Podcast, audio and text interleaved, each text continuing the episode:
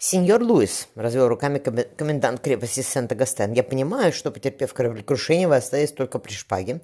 Однако при всем уважении к вам я не могу посадить вас на корабль до Порт-Рояля». «Это еще почему?» — поинтересовался синеглазый высокий кабальеро. За широко распахнутым окном шелестели пальмы во дворе. «Потому», — ответил испанец, — «что, судя по слухам, не сегодня-завтра здесь появится армада англичан, и мы окажемся в осаде.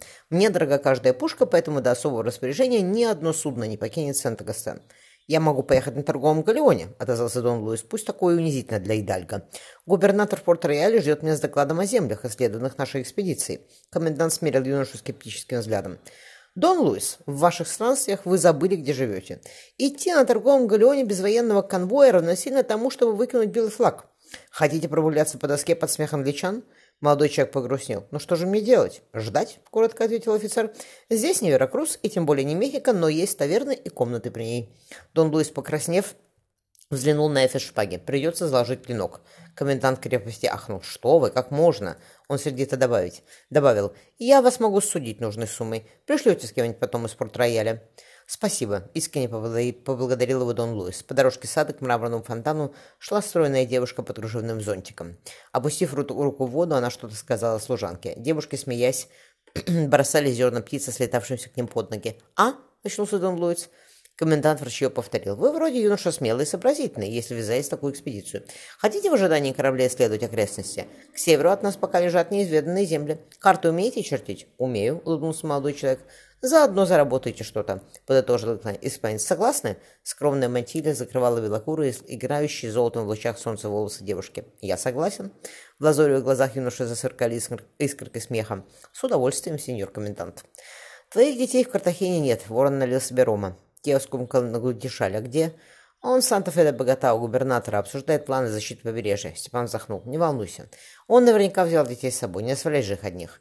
Я доехал бы и в Богату, где у нас никого нет, но не хотелось корабль бросать без капитана». Ворон огляделся. «Вижу, что ты прибралась. Если вам не нравится, начала Тео, то ты опять все разбросаешь». Ворон развернул на столе большую карту полушария. «Иди сюда». От него пахло солью, свежим ветром и еще чем-то, пряным и теплым, как в детстве. «Покажи мне, откуда же вы шли в Японию», — велел ворон. «Это место и на карте нет», — удивилась Тео, но, вглядевшись, сказала: «Примерно отсюда». Ворон помолчал. «Даже если твой муж очень хорошо плавал, навряд ли он выжил, тем более в бурю». «Как ты за Вискайна замужем оказалась?» Вспомнив кровь на белом песке, Тео всхлипнула. «Он меня принудил, он грозил убить детей». «Тем больше причин от него избавиться», — процедил ворон. «Девочка Марта твоя дочь?» «Приемная», — Тео вытерла слезу. «Ну какая разница?» «Никакой, разумеется», — промотал ворон. «Но есть и хорошие новости. В резиденции капитана Вискайна теперь появились мои глаза и уши». Он со значением положил руку на мешок с золотом. «Когда сеньор Себастьян вернется, мне сообщат». «И еще», — Степан рассмеялся, — «в городе знают, что святая Тереза погибла. По тебе заупокойное место отпели. Не волнуйся. Матушку твою тоже отпевали во время она. Она после этого венчалась, детей рожала». «Мне Дэниела с Марты жалко», — Тео шмыгнул носом. «Они плачут, бедные. Зато тебя увидят и обрадуются».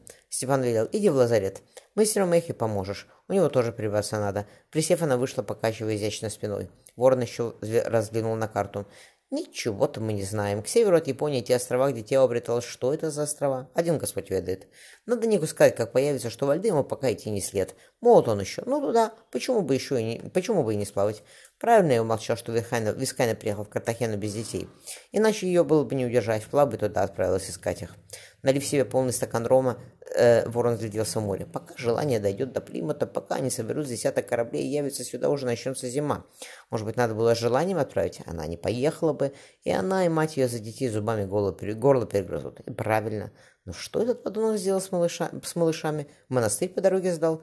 Ладно», — он вдохнул северный ветер запада, — «у меня появится возможность поговорить с сеньором Себастьяном лично, так сказать, наедине. Судя по всему, этим летом мире меня Ника не дождется, но весточку я послал. Зимой мы снесем с лица земли вшивый городишко, и можно отправляться домой». «Почему вы крабов не едите?» — спросила Тео за ужином в капитанской каюте. «Они свежие, очень вкусные. Я теперь и на камузе помогаю. Простите, что без вашего разрешения», — она зарделась. «Не хочу», — коротко ответил Степан. «Что с тобой делать? Работа, если взялась». Он рассмеялся. «Я всякого нового кока непременно учу готовить в индийской манере. Я со времен Гоа полюбил острую еду. Мне мистер Генрилл говорил». Те опустила глаза. Да, вспомнил Степан, уже вечер тогда настал. Звезды Гоа были такие крупные, каких я на Москве ни разу не видал. Она завернулась в какую-то тряпку и принесла с кухни поесть. Я думал, что не выживу. Такое оно огненное было. А потом ничего, понравилось. Она кокосового молока отпила и на меня посмотрела. Господи, какое оно было вкусное из ее губ-то. Посмотрев вдаль, ворон едва заметно ласково улыбнулся. «Что сидишь?» — сварливый скаун, отодвигая тарелку. «Прибери здесь и отправляйся на кампус. Мне сюда писать, журнал писать надо».